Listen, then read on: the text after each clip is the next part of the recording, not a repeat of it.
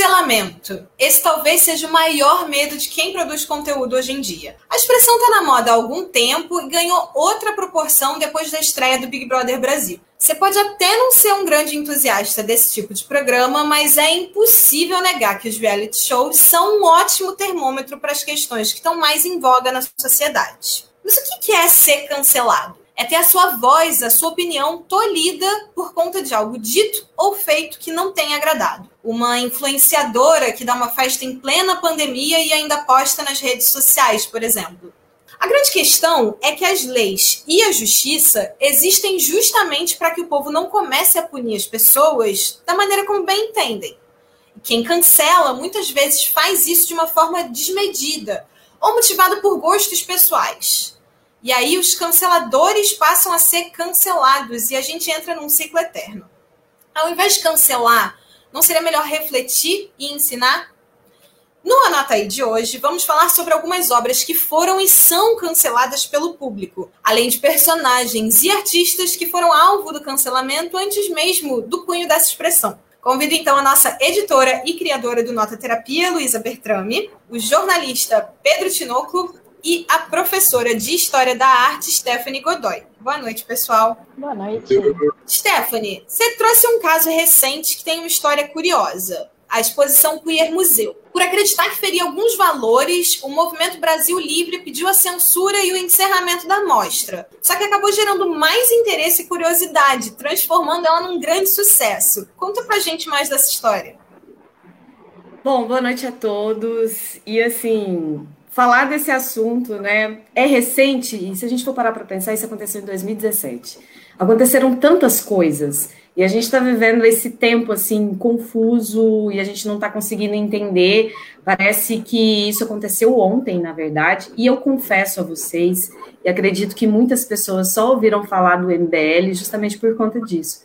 Querendo ou não, o MBL acabou ganhando uma notoriedade muito grande por conta dessa exposição. Essa exposição ela foi organizada no Santander Cultural de Porto Alegre e ela tinha uma proposta, né? Porque a exposição tinha o título de é, Queer Museu Cartografias da Diferença na Arte Brasileira. Bom, até aí estava tudo certo, a exposição estava acontecendo. É, a gente já conhece que grandes bancos acabam trazendo essas propostas culturais justamente por conta da Lei Rouanet, e a Lei Rouanet também se tornou, ficou em voga posteriormente a essa situação, né? E vamos lembrar que a Lei Rouanet, principalmente nesses casos, ela acontece por conta de um abatimento tributário. Então, grandes bancos acabam fazendo essas propostas culturais. Bom, organizaram a exposição, eles tinham como proposta. É, primeiro, eu acho interessante falar dessa palavra, né? A palavra queer, que é muito dita, mas as pessoas meio que ainda não, não caíram a ficha. E justamente por conta disso, posteriormente, gerou muita, muito debate sobre a questão de ideologia de gênero que a gente sabe que não existe pesquisa científica sobre ideologia de gênero, né? A palavra queer é uma palavra que vem da língua inglesa, muito utilizada na região da Inglaterra, e é um termo pejorativo, né? Então, de esquisito, estranho, era um termo que eles utilizavam para tratar as pessoas que aparentemente se mostravam nas sociedades com escolhas diferentes em relação à sua opção sexual, em relação ao seu posicionamento enquanto gênero. É, essa exposição trouxe um debate para falar assim: olha, vamos falar, vamos ver quais são os artistas brasileiros que fazem parte da comunidade LGBTQI e quais são as propostas de pesquisa de arte que eles têm. Então, quem são esses artistas? Como esses artistas se posicionam? Qual é essa proposta de contextualização da, da sua produção artística? E aí, eles fizeram essa exposição com 223 arti é, obras, 223 obras, ao todo eram 84 artistas. E tinha, tinha obras ali, gente, que eram muito antigas, de 1990, 1994. Então já era, não era nada recente, né? Quando a exposição começou a acontecer, quando o MBL descobriu a exposição, eles começaram a fazer uma exposição em massa da situação, trazendo debates extremamente complexos, né? Justamente por conta de três obras, que foram as obras mais polêmicas. E provavelmente, olhando as obras, dá para a gente ter uma noção, dá para a gente relembrar né, esse debate. Então, assim, a primeira obra que está sendo apresentada é, Cruzando Jesus Cristo com Deusa Shiva, do Fernando Baril. E essa obra, ela acabou trazendo debate em relação à blasfêmia. Só que as pessoas começaram a discutir a visualidade da obra, não o contexto dela.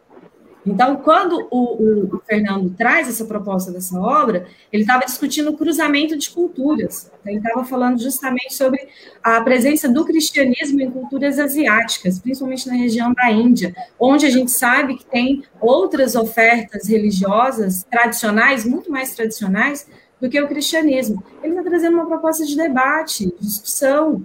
Não, ele não estava blasfemando a figura de Jesus Cristo.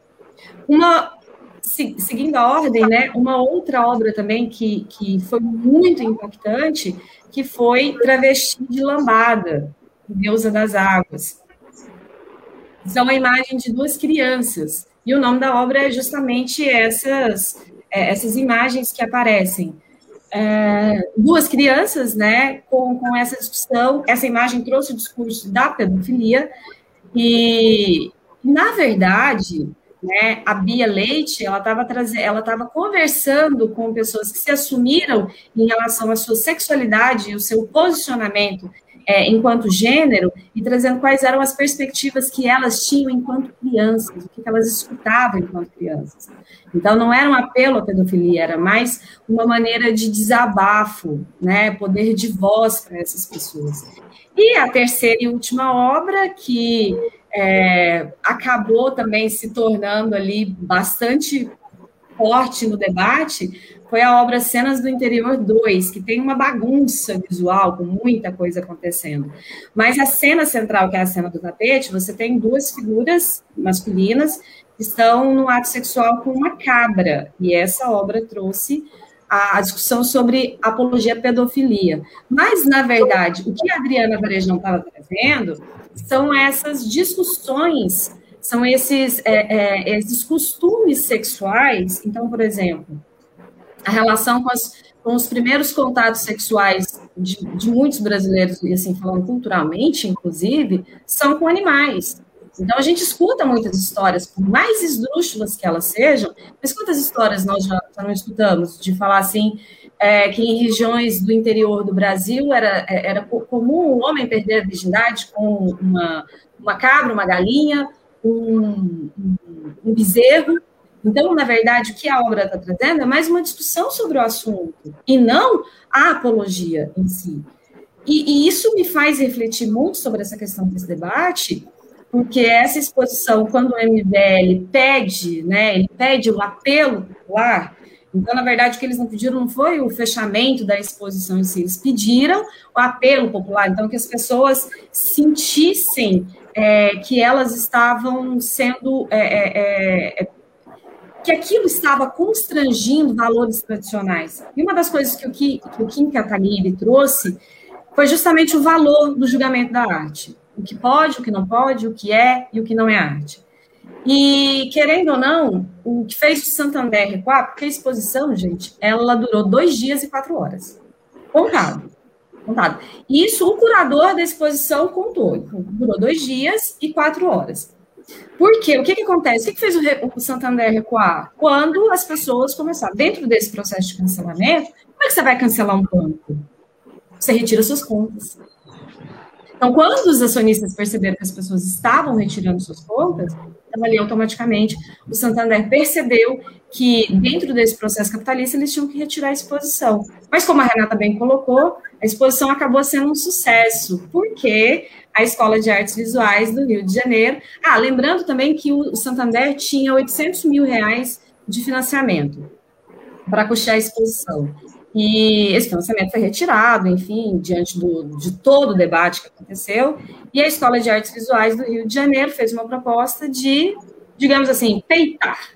Eles peitaram. Demorou, né? Mas conseguiram. Primeiro tivemos o nosso prefeito falando que viria para o mar só se fosse no fundo do mar, e até que a Escola de Artes Visuais conseguiu trazer. Agora, tem um caráter curioso sobre isso, Stephanie, que é uma exposição que seria pequena se não fosse o movimento do MBL em cima disso, né? Provavelmente teria sido uma exposição que teria passado batida por muita gente E eles acabaram jogando o holofote.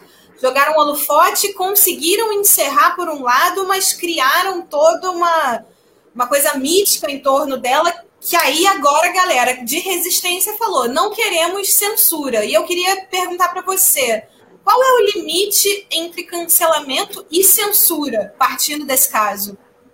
Porque de fato é censura, né? Eu, eu, eu, eu, vejo da seguinte maneira: o cancelamento, a censura, ela te proíbe. Ela te proíbe. O cancelamento, ele é um tipo de censura, velado. O cancelamento é uma censura velada. Então, quando a gente fala, por exemplo, de, de, é, de dos termos de proibição, parece que a gente imagina que tem algo maior, um órgão maior, um ser maior que diz para você, olha, você não pode fazer. Você não pode. O cancelamento, ele traz a população, assim, ele traz a voz do povo. Parece que quando você tem uma maioria é, de pessoas que concordam com, com essas falas, parece que legitima. Então, cria-se um, um, uma histeria coletiva, né? Então, assim, para a gente falar da exposição, o que você escutava da exposição era, porque a exposição estava fazendo apologia à pedofilia, a blasfêmia cristã e também a, a, a zoofilia. zoofilia. Mas, pessoas, e, e, na época eu tinha escrito um texto, eu disse o seguinte: olha, é, tudo bem, você tem o direito de é, achar tudo isso. Visualmente, quando você olha, é realmente impactante. As imagens são realmente impactantes.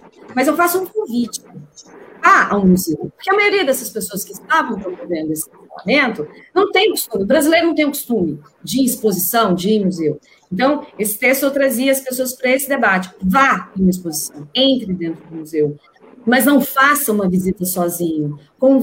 peça ajuda a alguém para caminhar dentro dessa exposição com você, porque quando a gente fala principalmente de arte contemporânea, a gente precisa compreender não a visualidade da obra, a gente precisa compreender o contexto que ela foi inserida. E a arte é um instrumento de voz. Então, muitos artistas pegam as suas dores e acabam trazendo, externalizando essas dores através da arte. Só trazendo uma curiosidade dessa exposição, bem rápido, teve uma imagem que foi viralizada, que era uma criança dentro de um quarto, uma, criança, uma menina de mais ou menos 5 anos, o um quarto todo ensanguentado com algumas figuras masculinas.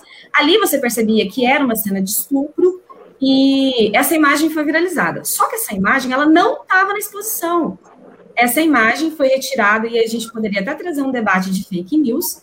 Essa imagem era de uma artista europeia que foi retirada da internet, colocada como se ela estivesse na exposição.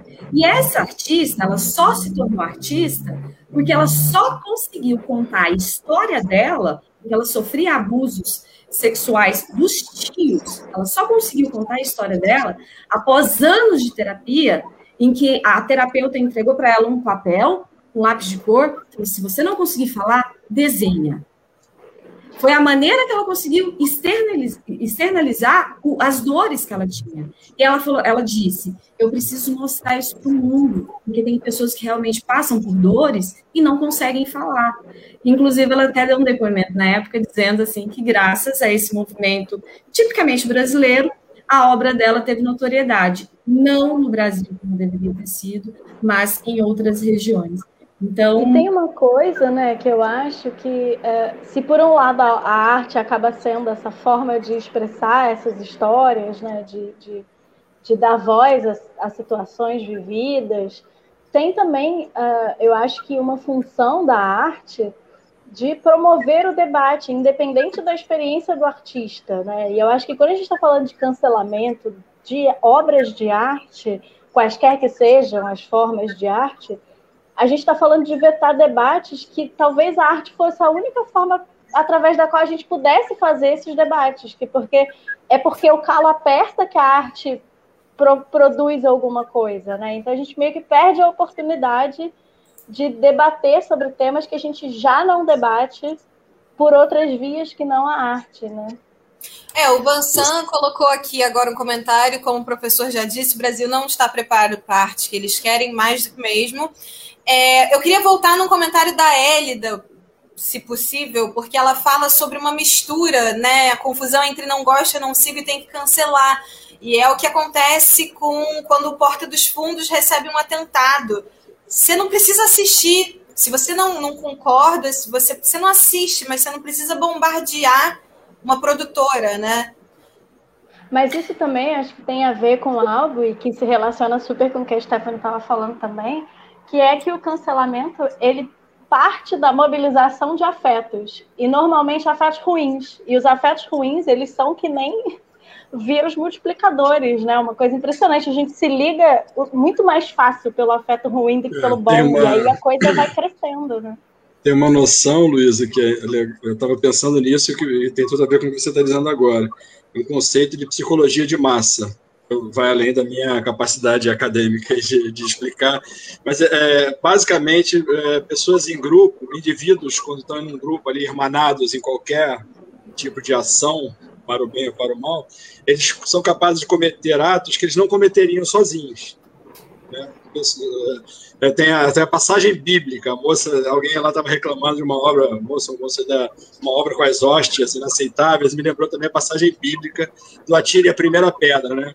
Jesus estava de bobeira lá no Jardim das Oliveiras, chegaram os fariseus com uma adúltera e, e disseram, tem que apedrejar, não sei o quê. Ele parou de fazer o que estava fazendo, espreguiçado, e perguntou, vem cá, vamos apedrejar. Então, ó, atire a primeira pedra quem nunca pecou. Pessoal já mudou de assunto, partiram, ele liberou a moça, acabou a história. Ah, tem uma outra coisa um também. fenômeno que, que é isso, que as pessoas se congregam, se irmanam, a coisa sai do controle. E aí volta para a questão contemporânea do cancelamento, que vira uma. Fora uma agora. Avalanche, né? É tudo pela internet, né? Quando você está em coletivo, com uma tela do computador na sua frente. É, ficou mais fácil é, apedrejar. E eu lembrei de uma, de uma fala agora, e vai ser, talvez até vão, vão me cancelar porque está chamando especificamente essa pessoa, porque está sendo cancelada atualmente, que é o Amos Oz, né, o escritor israelense, mas ele fala, né, é, quando a gente diz tem que matar, tem, quem é a pessoa que tem que? Sou eu? Sou eu que vou lá? É você que vai fazer? É você que vai pegar uma, uma arma e atirar em alguém? Porque e, uh, eu acho que o cancelamento tem muito a ver com isso, com uma generalidade que implica muito pouco a gente enquanto sujeito, né? E na hora de se implicar, quem é que vai? Que poder é esse que te deram que você é um cancelador? O Thiago Leifert, num dos discursos dele no Big Brother, falou: é aquela figura que desce dos céus com plena razão, nunca errou. Quem te deu esse poder, né? Mas vamos mudar um pouco de assunto, ainda sobre cancelamento, mas agora já na parte da censura. Ditadura Militar também cancelou muita gente, incluindo Geraldo Vandré, por causa da música Para Não Dizer Que Não Falei das Flores. Mas os entusiastas da música, por sua vez, já tinham cancelado Chico e Tom antes disso. Pedro, que história é essa? A gente estava lembrando, né, na conversa para esse nosso encontro de hoje, e, e, enfim, lembrei desse episódio. Eu acho que ele joga a luz aí para o que a gente está falando de cancelamento. Primeiro, que ele é, é coisa nossa, né? Cancelamento é coisa nossa, não é de hoje. Esse episódio especificamente, ele foi no festival, na final do Festival Internacional da Canção, no Maracanãzinho. Os festivais eram, enfim, eram umas arenas culturais assim que tinha torcida a favor, contra.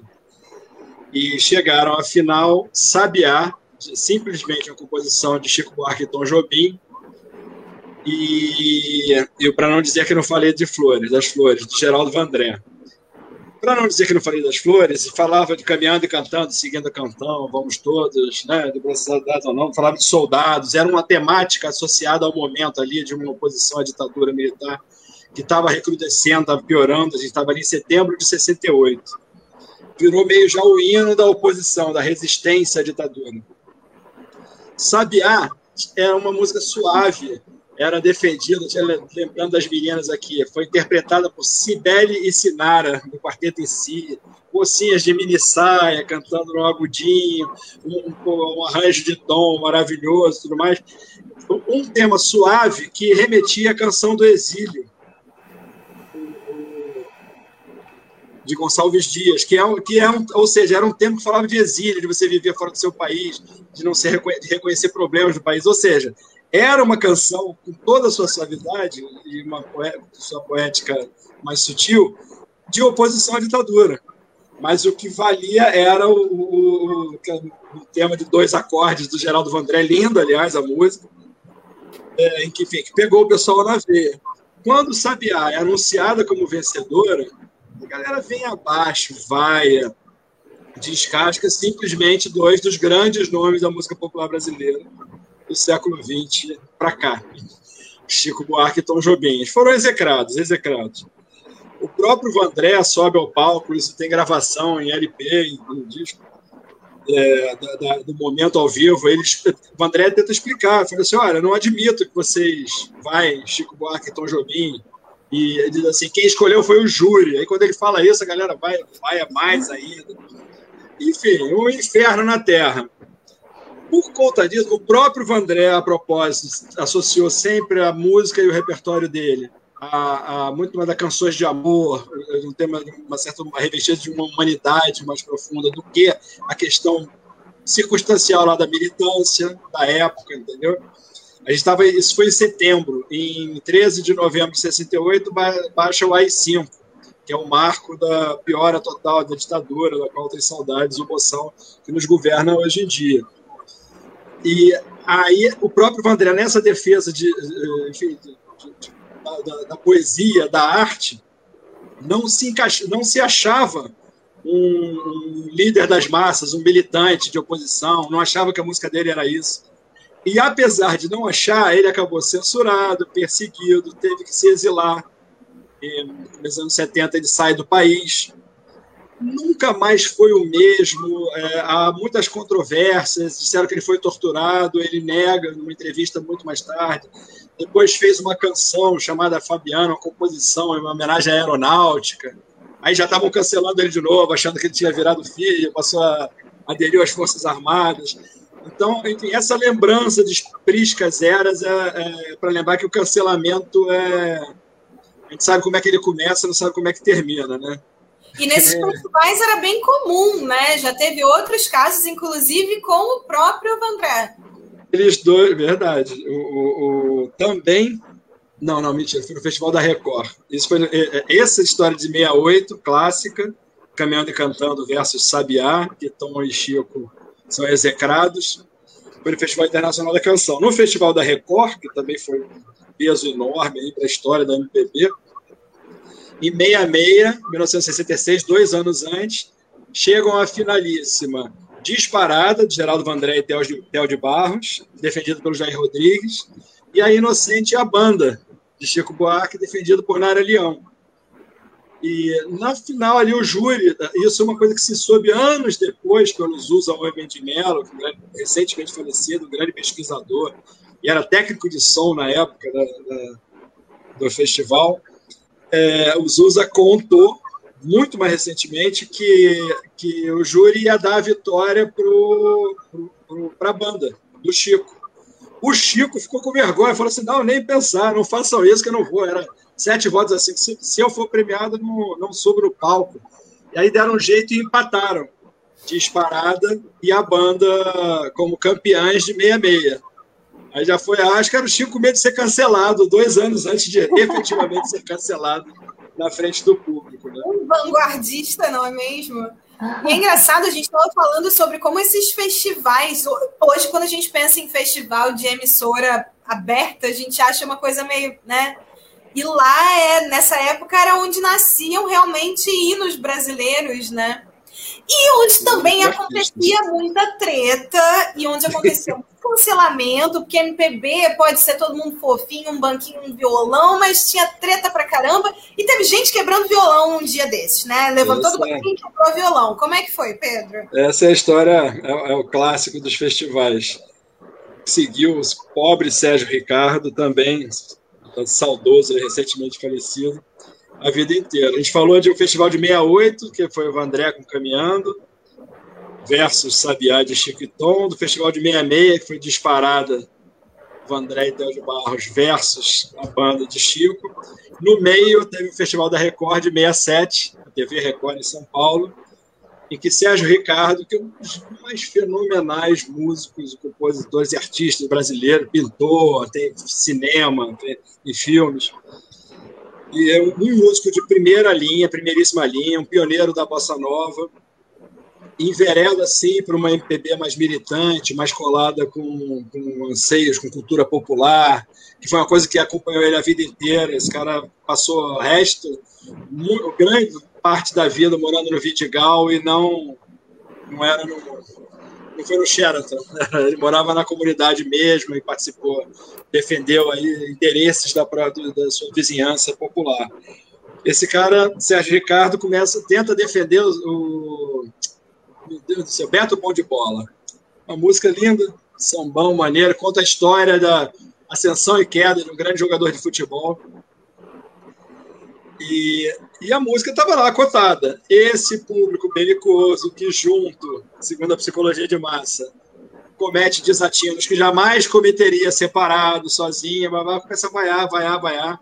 Ele com o violão dele tenta cantar a música uma vez, duas, três, não consegue Aí esbraveja, fala, vocês conseguiram, não sei o que, babá. Espatifa o violão e joga na plateia. Uma cena agressiva, brutal, assim. Encheu a paciência. Isso está muito bem registrado num documentário maravilhoso, que é Uma Noite 67. Tem essa passagem, tem toda a história do festival, que tinha Chico, tinha Gil com, com os Mutantes. Foi um festival icônico, assim, para isso que você disse, assim, para a história da música brasileira. E esse episódio, Esdrúxulo, acompanhou o Sérgio Ricardo a vida inteira, a ponto dele fazer um livro de tintas autobiográficas dos anos 90, em que ele intitula como Quem Quebrou Meu Violão. assim, aí é um artista maravilhoso que fez trilha sonora de Deus e Diabo na Terra do Sol, Glauber. É, como eu disse, tem, tem dirigiu filmes e fez trilha sonora dos seus próprios filmes. Tem uma obra de uma sensibilidade, de um refinamento, uma obra musical monumental, que é lembrado até hoje como o cara que se aborreceu, quebrou o violão, porque um monte de mala na frente dele resolveu cancelá-lo ao vivo. É isso. Gente, mas link em festival acontece muito, né? Tem, Caetano já se acertou, tem é, um monte de Eu estava lembrando do Caetano. Enquanto o Pedro falava, eu estava lembrando da cena do Caetano, também puto da vida. Mais de uma vez, mais de uma vez. E é, é uma, é uma irritação, o Caetano deixa isso muito claro quando se manifesta manifesta sua indignação, é uma, é uma irritação, no caso dele, contra a burrice, né?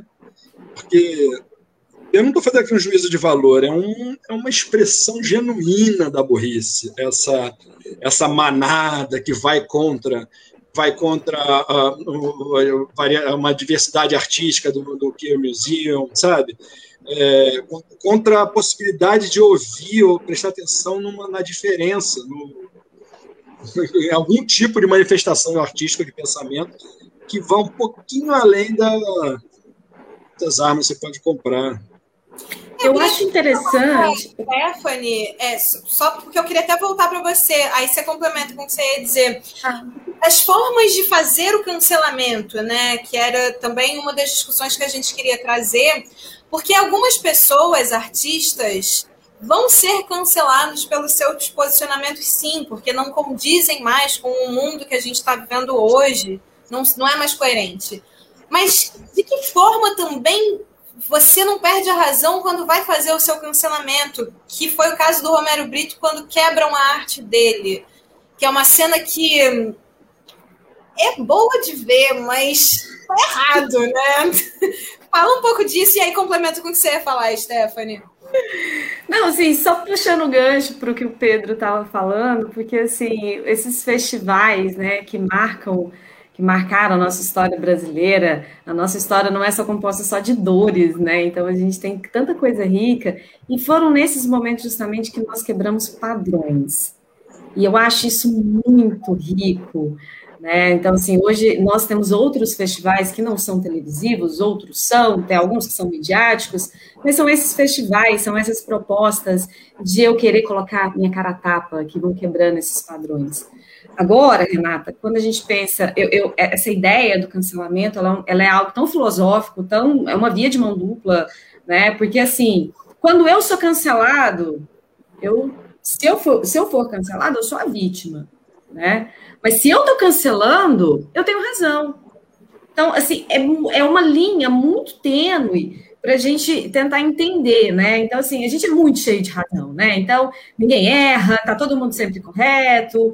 E, assim, o caso do Romero Brito, ele é um, ele é um, ele é um caso, assim, completamente à parte para ser discutido. Porque, primeiro que o Romero Brito não é uma pessoa reconhecida dentro do establishment artístico, né? Então, ele conseguiu notoriedade no mercado justamente por conta das ferramentas que ele escolheu. Ele foi muito para o lado da publicidade, então, antes dele mostrar a sua arte com A maiúsculo, ele estava. Primeira vez que eu vi Romero Brito, gente, com 17 anos, no supermercado, comprei um guardanapo, coisa mais linda do mundo. Por quê? Porque tinha um desenhozinho do Romero Brito. Foi aí que ele ganhou a massa. E a gente não pode negar que ele tem uma popularidade muito grande, né? Então, assim, mas também a gente não pode deixar de negar que ele é um babaca. Assim, um B maiúsculo em caixa alta em todas as letras, né? E assim, a atitude que ele fez, e, e aí teve toda a justificativa que ele, que, ele, que ele jogou na mídia, ele falou que o vídeo era de 2017, o, o, vídeo que nós vimos foi no ano passado, né, mais ou menos no mês de setembro de 2020, e assim, a única coisa que ele soube falar era que o vídeo era de 2017. Ele não falou que ele maltratou os funcionários do restaurante. Então, assim, a dona do restaurante, ela foi, tipo, ela, ela deu uma respirada, ela sabia o dia da ela sabia o dia que ele estava lá. Ela pegou a peça que ele tinha, que ela tinha ganhado do marido, valendo 26 mil dólares. Ela quebra na frente dele para dizer para ele. Ali, no, acho que naquele momento, o que ela fez não foi um ato de cancelamento, o que ela fez foi um ato de indignação, falar assim, cara, não pisa no meu restaurante mais. Só que aquilo acabou. Uma performance artística. Foi uma performance, inclusive. E, não, e o, o, o momento em que ele tenta salvar a peça e não consegue, ele fica olhando para ela, né? O vídeo é de 2017, porque ela estava desde lá economizando dinheiro para poder comprar, para poder fazer isso. Já estava tudo planejado.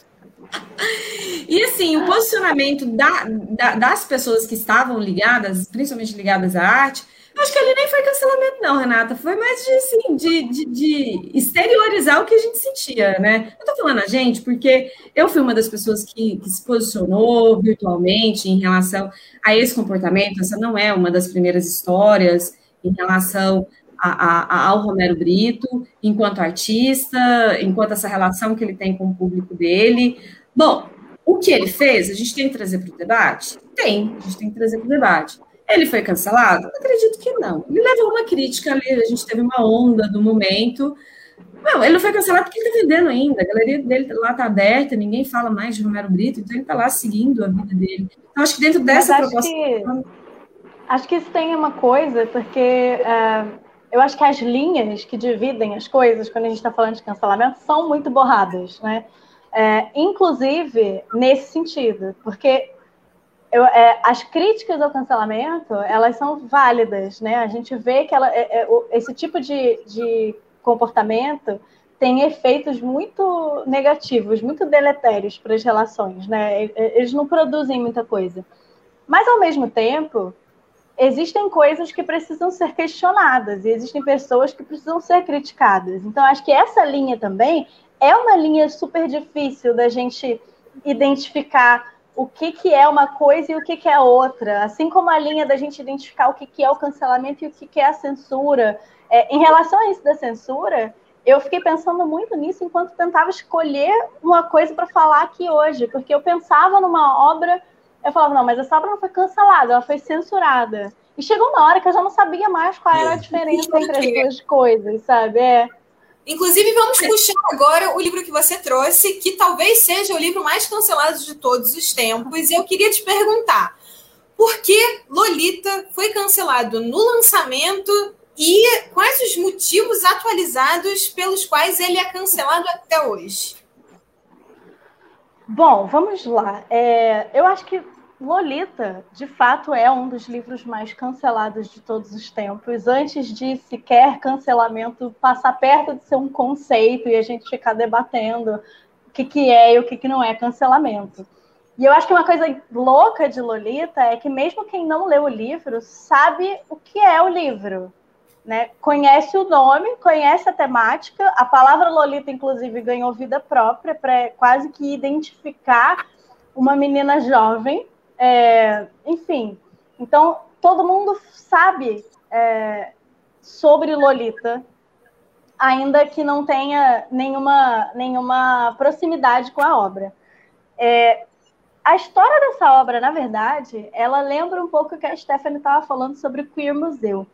Porque, é, por causa do, do tema dela ser muito controverso, quando o Vladimir Nabokov escreveu ela em 55 para publicar, né, é, terminou de escrever ela em 55, nenhuma editora americana quis publicar o livro. Ninguém quis bancar e falar, não, isso aqui, eu, eu, não, eu não vou publicar isso aqui não. Então, o livro foi publicado primeiro na França por uma editora que já tinha publicado outras obras, como, por exemplo, O Almoço Nu, do William Burroughs, esse sim é um livro com conteúdo sexual super explícito, diferentemente de Lolita. E aí foi publicado na França, vendeu pouco, não fez muito sucesso e estava ali, ninguém deu muita bola para o livro. Até o momento em que o escritor britânico Graham Greene deu uma entrevista e rasgou elogios para o livro, falou que era maravilhoso, que isso e aquilo. E, do, e, depois dessa entrevista, um editor de um tabloide de fofocas se sentiu aviltado pelo fato dele estar é, elogiando aquele livro, mesmo sendo um livro que ele nunca tinha lido. Mas assim, ele ouviu falar o que, que era o Lolita, falou, como assim ele está falando bem disso? E aí publicou no tabloide uma matéria escrachando o Graham Greene, o Nabokov, o livro enfim, tudo. Acho que bem no estilo cancelamento que a gente está acostumado hoje, de que assim, eu nem sei muito bem o que, que é, mas alguém falou bem de uma coisa que eu acho que é estranha, não, não posso aceitar, vou precisar falar muito. Então, depois que ele publicou isso no tabloide, aconteceu algo parecido com o que aconteceu com o Queer Museu. Uma coisa que era desse tamanho, de repente, explodiu. Todo mundo queria saber. Quais foram as repercussões disso para o autor, na vida do autor? Foram várias, assim, é, levantou-se muitas questões a respeito da, da pessoa do Vladimir Nabokov, é, porque ele escreveu um, um, livro com essa temática, se ele era pedófilo, se ele era isso, se ele era aquilo. Então, assim, surgiram muitas questões em relação ao Nabokov, mas, de qualquer forma, esse é um tema que mobiliza as pessoas. Então, assim, é, as pessoas queriam saber o que, que era o livro. E depois que o, o, o tabloide publicou falando que o livro era um escândalo, que era sobre pedofilia, que era um livro grotesco, as vendas dispararam e aí, enfim, Lolita virou o que é hoje, né? É, eu, eu, quando eu estava escolhendo a obra, na verdade, eu fiquei me perguntando se eu ia entrar no buraco do Lolita ou não, porque de fato é uma discussão que gera muita, muita, muita polêmica.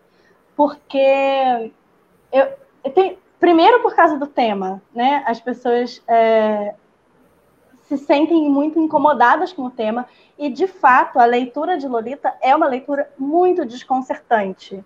É, apesar, de, assim, eu acho que não preciso explicar muito sobre o livro, né? O livro fala sobre esse personagem, ele é narrado em primeira pessoa pelo personagem Humbert Humbert, que é um professor, e ele narra a sua paixão pela sua enteada, chamada Dolores, de 12 anos. É, então, ele narra fantasias, ele narra desejos, ele narra relações que ele chega a ter com ela, mas ele narra da perspectiva dele. Então, assim, o livro é um livro construído em cima do que se chama na crítica literária de narrador não confiável ele é um narrador que fala do seu ponto de vista e a gente, como leitor, é obrigado, de alguma forma, a ler a história pelo ponto de vista dele, mesmo que ela não seja propriamente a verdade. É, né, ele, o fato de ser narrado por ele, da visão dele, borra um pouco o que, que é verdade ou não, e o quanto a gente pode dar confiabilidade àquilo, e o quanto a gente pode dar legitimidade àquilo.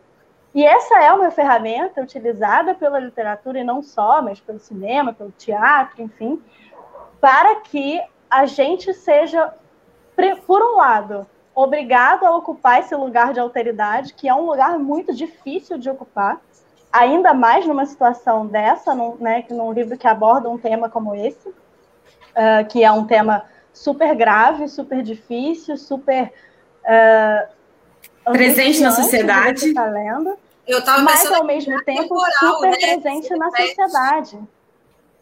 É, Porque, e, e, eu acho que é um pouco disso que eu estava falando quando comentei, eh, quando a Stephanie estava dizendo sobre o, o Queer Museu, que talvez a única forma que a gente tenha de falar sobre pedofilia, que é um tabu, e que é uma. E, e assim, crianças são abusadas.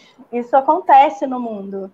A gente precisa lidar com isso enquanto sociedade, a gente precisa construir estratégias de proteção para as crianças, precisa fazer um monte de coisa.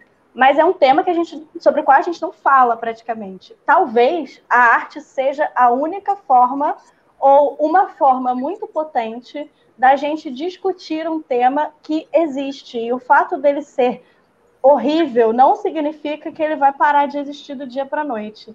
Então, Mas, essa. Luísa... Fala.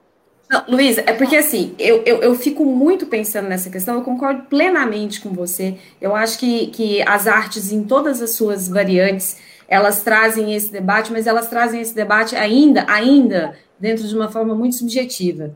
E essa questão da subjetividade, a gente precisa trabalhar muito o, o, a ideia da contextualização.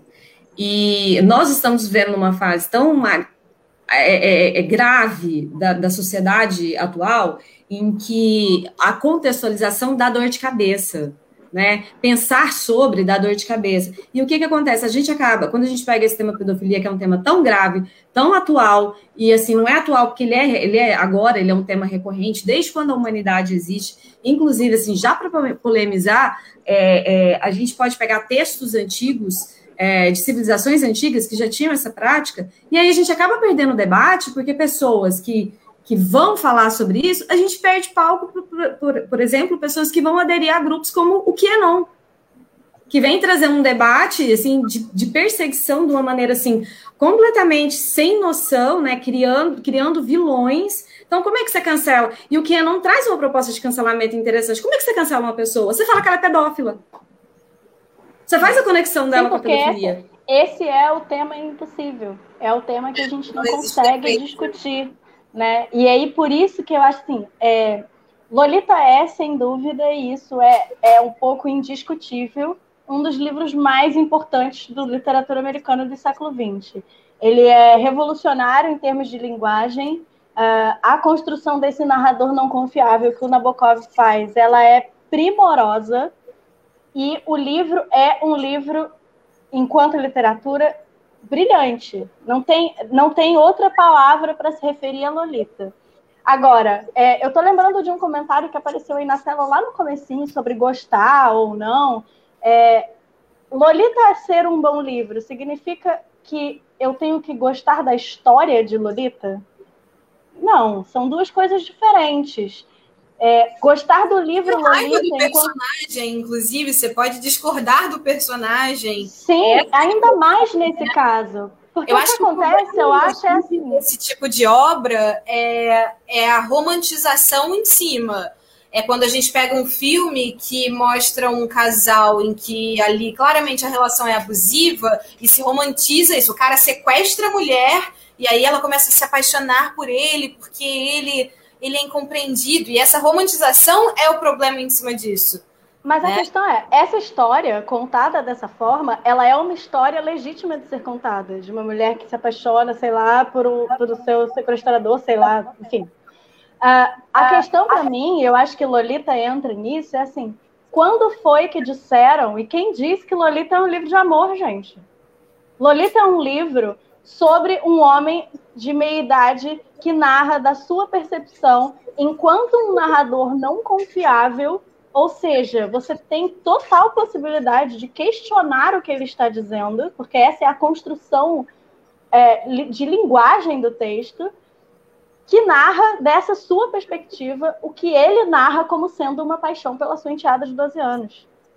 Transformar isso para dizer que é uma relação de amor e aí falar que o livro romantiza a pedofilia, me parece que é uma volta que não, eu, não, eu não sei como ela começou, assim, mas eu, eu acho que ela é efeito da nossa dificuldade tremenda em falar sobre esse tema e principalmente pelo desconforto que o livro causa, porque é um desconforto enorme de você ouvir em primeira pessoa um homem de meia idade falando sobre os desejos dele em relação a uma menina de 12 anos que é enteada dele. Então, assim, é lógico que isso é, é repulsivo em várias formas a leitura do, do, livro, né? Mesmo que ela não tenha cenas explícitas, porque não tem, uh, uh, não é como como o Almoço Nu do Burroughs que eu falei, que é sexualmente explícito.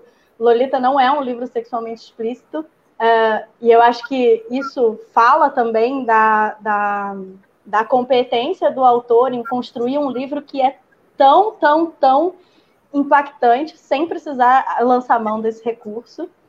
É, uma coisa que eu fiquei pensando muito enquanto estava preparando aqui, pensando o que eu ia falar, é que assim, eu não vou aqui dizer que todo mundo tem que ler Lolita. Primeiro que todo mundo tem que ler nada, todo mundo tem que fazer nada. né? Mas. É, ninguém vai ser é cancelado lógico, por isso, né? Por ninguém vai ser cancelado por, por não ler Lolita. Mas seria bom se ninguém fosse cancelado por ler também. Mas é, é, lógico que assim, o tema é um tema muito difícil. Ele é um livro que pode ser uh, muito invasivo e violento para algumas pessoas. Ninguém tem obrigação nenhuma de ler Lolita, nem de ler Lolita e gostar. Enfim, seja lá qual for o, o, o, a percepção que se tem aí do que, é gostar ou não. É, mas eu acho que se a gente veta a discussão sobre o livro, a gente só sai perdendo. Porque, por exemplo, se a gente faz um, uma, uma, comparação com outra autora aí que está mega hiper cancelada, que é a J.K. Rowling, autora de Harry Potter, né, por causa dos seus posicionamentos claramente transfóbicos na internet, as pessoas, e especialmente as pessoas que gostam de Harry Potter, ficam o tempo inteiro procurando razões para ler o livro apesar da J.K. Rowling. No caso do, do Lolita, é o contrário. Você fica procurando razão para não ler, para vetar o livro, para não falar sobre ele, para que ele seja assim, colocado na, na lista de coisas que você não pode fazer de jeito nenhum. O autor não falar. teve nenhum tipo de atitude assim como a J.K. Rowling realmente teve.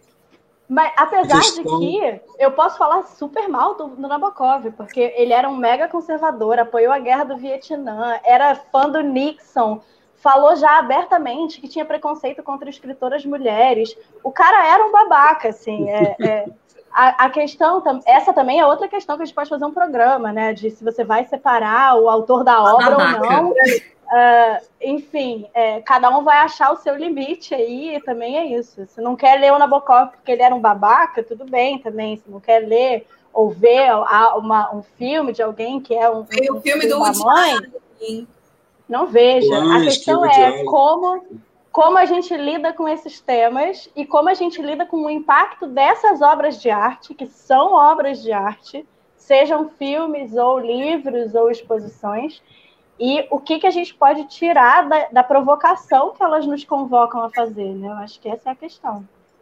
Vamos chave. para um áudio da filósofa nietzschiana Viviane José, retirado de um vídeo do seu canal do YouTube, no qual ela fala sobre a cultura do cancelamento e como a questão da diferença é vista pelo viés da filosofia.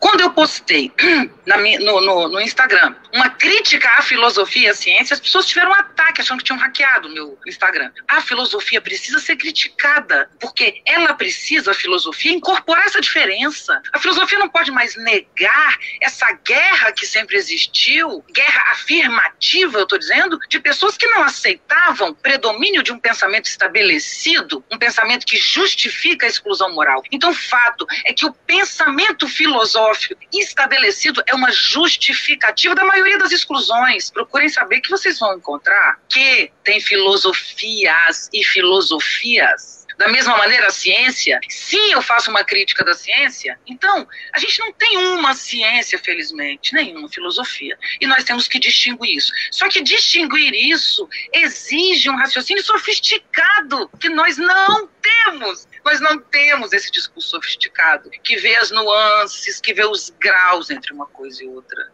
A gente só olha as coisas como polaridade, porque foi assim que aprendemos. Então, se eu aprendi que ou é certo ou é errado, eu abraço um amigo e digo assim: você está com a razão, e digo para o outro no debate, né, você está errado. As pessoas se posicionam como se uma tivesse razão e outra não. Será que não tem todo mundo um pouco de razão, né, quando existe um conflito? Algum grau tem, não?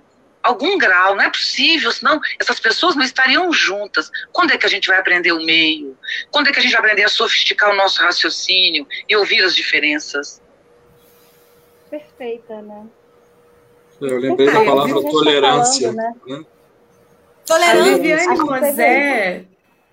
Ela é a Viviane, que mulher. A Viviane Mosé, para mim, ela tem, tem quase uma história pessoal, assim, porque eu cheguei, eu conheci a Viviane numa situação assim muito, é, é, muito, muito assim ímpar. E a Viviane mudou minha vida, mudou minha vida. Ela trouxe algo para mim que eu não tinha, assim, no meu cotidiano, que é paixão. E eu acho ela, ela dá uns tapas na cara, ela nos dá uns tapas na cara. E quando ela traz, né? é, ela, ela, é justamente isso. E, e quando ela traz essa discussão, eu me lembro muito de, de, uma situação, por exemplo, que ela traz essa questão das raízes filosóficas, e as raízes filosóficas também são as raízes de arte, com A maiúsculo, trazida pelos gregos, e os gregos ali, eles cometeram um erro muito grande, e a gente paga por esse erro até hoje, que é o famoso padrão de beleza. Porque naquele momento, a arte para eles tinha que seguir regras. Então, hoje, é muito doido se você parar para pensar. Por que, que a gente vai para academia, fica se matando com terapia porque a gente não tem um corpo de tanquinho? Porque eram as esculturas que eles faziam nesse padrão. Por que, que hoje as pessoas gastam rios de dinheiro para fazer harmonização facial? Para ficar com o padrão grego. Então, assim, a gente tem que realmente discutir as diferenças, trazer as diferenças. O mundo mudou, a sociedade mudou, somos outras pessoas. A gente se adapta à tecnologia, só que a gente tem muita dificuldade de se adaptar à discussão é, em relação ao pensamento. Por que, que, é tão difícil falar de Lolita? Porque, sabe por que é difícil falar de Lolita? Porque a gente está falando de um cara real. A gente está falando de um homem real. Porque esse homem de meia idade que sente prazer, sente atração para uma menina de 12, 14 anos, isso faz parte da sociedade brasileira. Isso faz parte da, da, da, do, do dito cidadão de bem. E assim, quando ele vê no outro, porque quando a gente discute pedofilia no Brasil, a gente está falando de criancinhas. Aí quando entra nessa coisa de 12, 14 anos, não, mas ela já é mulher feita, ela está se oferecendo. A gente tem dores para falar desses assuntos. E o cara tem 18 anos e ainda é um menino. Ai, tu cometeu erros. Sim. Menino. E tem uma coisa que eu gosto muito.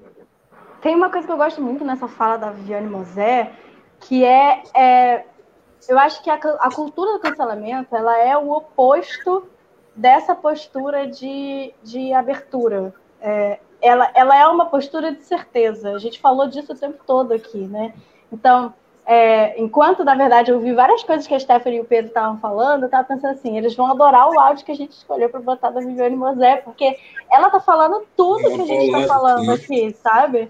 E eu acho que é isso. É, talvez a arte possa nos ajudar a abrir mão um pouco das nossas certezas e complexificar um pouco os nossos pensamentos a respeito do mundo, a respeito das coisas, a respeito das, das escolhas das pessoas.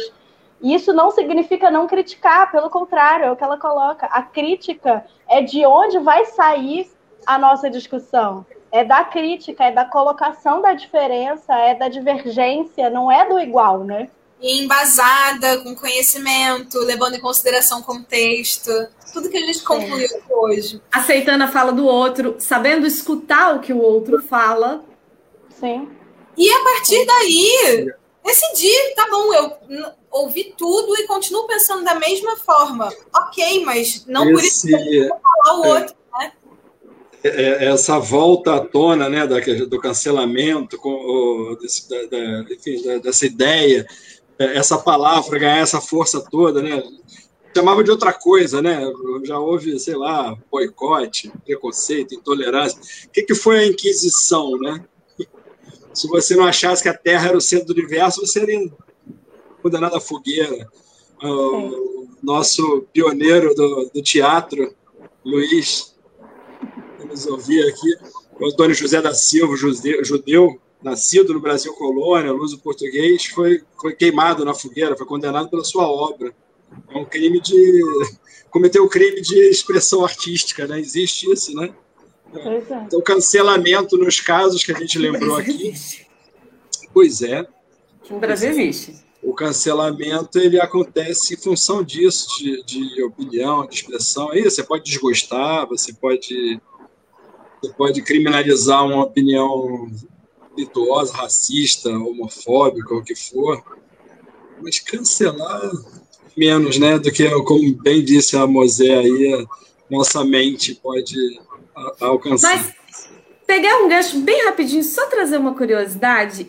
A ideia do cancelamento ela existe no Brasil, principalmente se tratando de arte, há muito mais tempo do que a gente imagina. Porque quando Dom João chegou no Rio de Janeiro, né, saído fugido com a família inteira dele lá, tudo, móvel, tapete. Eu sempre costumo falar, vinha também, acho que veio também uma mudinha de cebolinha lá, porque limpou tudo e trouxe, né? Chegou todo mundo aqui. E o Rio de Janeiro, quanto tanto quanto Minas Gerais, Bahia, Pernambuco, já tinha uma grande expressão artística que era o barroco. Só que o nosso barroco brasileiro, ele era muito diferente do barroco italiano, porque a gente não tinha é, tantas informações técnicas, também não tinha os mesmos materiais, então foi muito adaptado. Então, quando Dom João chegou aqui, olhou e falou assim: é isso que vocês têm de arte? Não, não. Não, isso não é arte, porque não entrava dentro dos padrões europeus. Cara, Dom João cancelou o barroco brasileiro e mandou a missão artística para cá para trazer o neoclássico. Começou ali.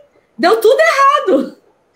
Eu acho que sobre o que o Pedro falou, quando esbarra na questão quase crime, quase não, criminal mesmo, quando vira crime, quando é homofobia, quando é um caso de racismo, a justiça deveria estar aí, não está, sabemos o quão ela é falha, mas está aí para isso, né? Não é, não é para cada um pegar e fazer a sua própria justiça, porque senão a gente realmente perde qualquer tipo de nível, né? Social. A gente tem que refutar, mas essa coisa do cancelamento, ela pode. Ficou mudo. Ah, Problemas de muito perigosa, inclusive Acho Opa. que é o dela que está travando um pouquinho. Real, você travou, mas acho que já voltou. Isso. Isso. Inclusive para casos de linchamento, que recentemente vem acontecendo com cada vez mais frequência, né? E isso é muito complicado. Mas vamos lá, vamos agora entrar no final, na reta final, na hora de pegar o seu bloquinho, caneta, tablet, máquina de escrever ou o que for, porque chegou o momento, anota aí e o time vai dar a indicação da semana. Luísa uma indicação de um filme na Netflix que não tem nada a ver com o peso dessa conversa. Pelo contrário, é um filme fofo, maravilhoso, que discute diversidade LGBT, que é um musical A Festa de Formatura do Ryan Murphy, criador da série Glee, que tem aí a, a, a atuação maravilhosa da Meryl Streep, da Nicole Kidman. Filme fofo, lindinho, vale muito a pena. Pedro. Incancelável, né? É um filme incancelável. Olha, isso eu não sei, porque eu, eu não é. ponho minha mão no fogo que algo é incancelável. É. Nos dias de hoje, né, Pedro? Qual a sua? Fiquei é, pensando em associar a música, associar o tema. É, eu tinha pensado numa série também, que é Os Últimos Dias de Gilda, do Gustavo Pizzi, que foi elogiado e, enfim, incensado agora no Festival de Berlim é a Karine Teres em cena, uma atriz maravilhosa, que é, é, uma, é a partir de uma peça de teatro.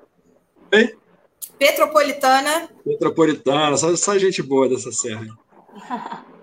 Karine Teres, é, ela é monumental, ele, o diretor, também é um cara fabuloso, benzinho, né, de, de filmes sensacionais. Essa série é a história de uma mulher libertária que, cuja liberdade de viver incomoda as pessoas de uma, a um ponto que um cancelamento chega de raios da violência. É, então é muito sinal dos tempos, assim, muito bacana, uma série sensacional. E vou falar rapidinho agora a parte. Antes só da Stephanie. Ah. Não, Não é, eu só é... queria lembrar que eu tomei o um puxão de orelha aqui, porque a gente vai postar essa semana um podcast com a nossa análise sobre esse filme que eu mencionei no, nas redes do Mapa Terapia. Então, fiquem atentos. Foi, quase foi cancelado em casa. Tem uma indicação aí, Pedro, é isso? Oi? Tem uma segunda indicação? É, você rapidinho. O, que, é, que é musical, porque eu fiquei pensando, pensando muito sobre a questão do cancelamento, eu sou velhinho aqui da turma, para mim, essa, assim, o BBB não me diz absolutamente nada a respeito lá o impacto cultural e tudo mais, e, sabe, o pessoal foi cancelado, é, é muito barulho, much ado about nothing, né, como dizia lá o tal do William Shakespeare, acha muito barulho por nada. Alguns cancelamentos não, não vão ter a consequência que outros tantos já tiveram, ainda bem. É, eu lembrei de um cancelado involuntário, que é o Sixto, Sixto Rodrigues, é um americano, filho de mexicanos, fez dois discos no começo dos anos 70, não vendeu muito e desapareceu, sumiu do mapa. Foi trabalhar como mestre de obras, trabalhar com a indústria de demolição, sumiu. Só que Cold Fact, o primeiro disco dele, de 1970, fez sucesso na Nova Zelândia, na Austrália e na África do Sul. Isso, o cara estava derrubando parede em Michigan, em Detroit, Michigan, onde ele nasceu. Ele não fazia a menor ideia, a carreira dele musical tinha desaparecido. E aí, um jornalista, é, diante da idolatria em torno dele, principalmente na África do Sul, esse disco dele foi ele virou meio Geraldo Vandré, tinha uma lenda que ele tinha se matado, se, se ateado fogo a si próprio no palco, e se suicidado. É, o disco foi censurado na África do Sul, na época do Apartheid, e o cara lá quebrando pedra em Detroit. Aí um jornalista se juntou, um jornalista da África do Sul, acho que se juntou a um outro americano de outro lugar, começaram a tentar reconstruir a vida dele. Fizeram um documentário Searching, como é que é o nome, Cacildes? Searching, esqueci, Searching for Sugar Man. Sugar Man era o meu apelido dele. A procura de Sugar Man. Esse documentário foi premiado com o Oscar em 2013 o Sixto Rodrigues da Vivinho da Silva, depois foi fazer show lá na África do Sul, ainda faturou os trocados. E o disco Cold legal. Facts é muito legal, 1970. O folk é muito maneiro e vale a pena procurar por aí. Desculpa. Imagina, Stephanie, vai, sua vez.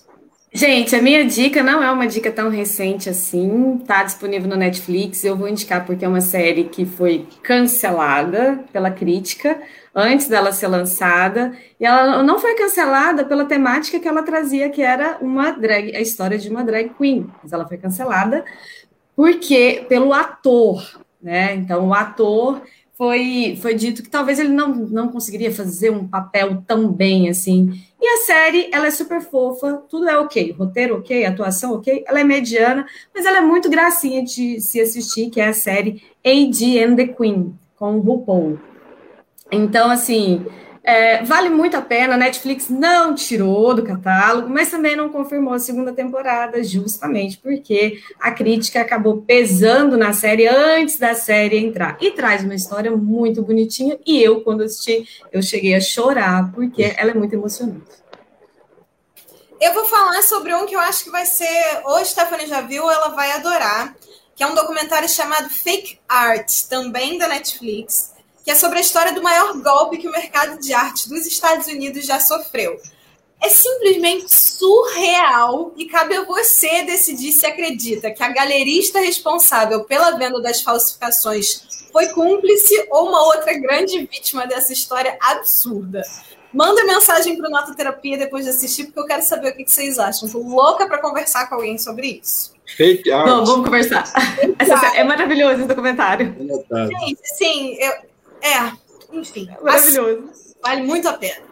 E a gente vai chegando ao fim do nosso programa sobre cancelamento. Espero que vocês tenham gostado. Não cancelem a gente. Não cancelem pessoas. Conversem com as pessoas, por mais que você discorde, por mais que as pessoas estejam erradas sob o seu ponto de vista ou sob o ponto de vista societário. Conversem, reflitam, elaborem, ensinem, não cancelem. E até semana que vem. Boa noite, pessoal. Tchau, boa noite. Boa noite.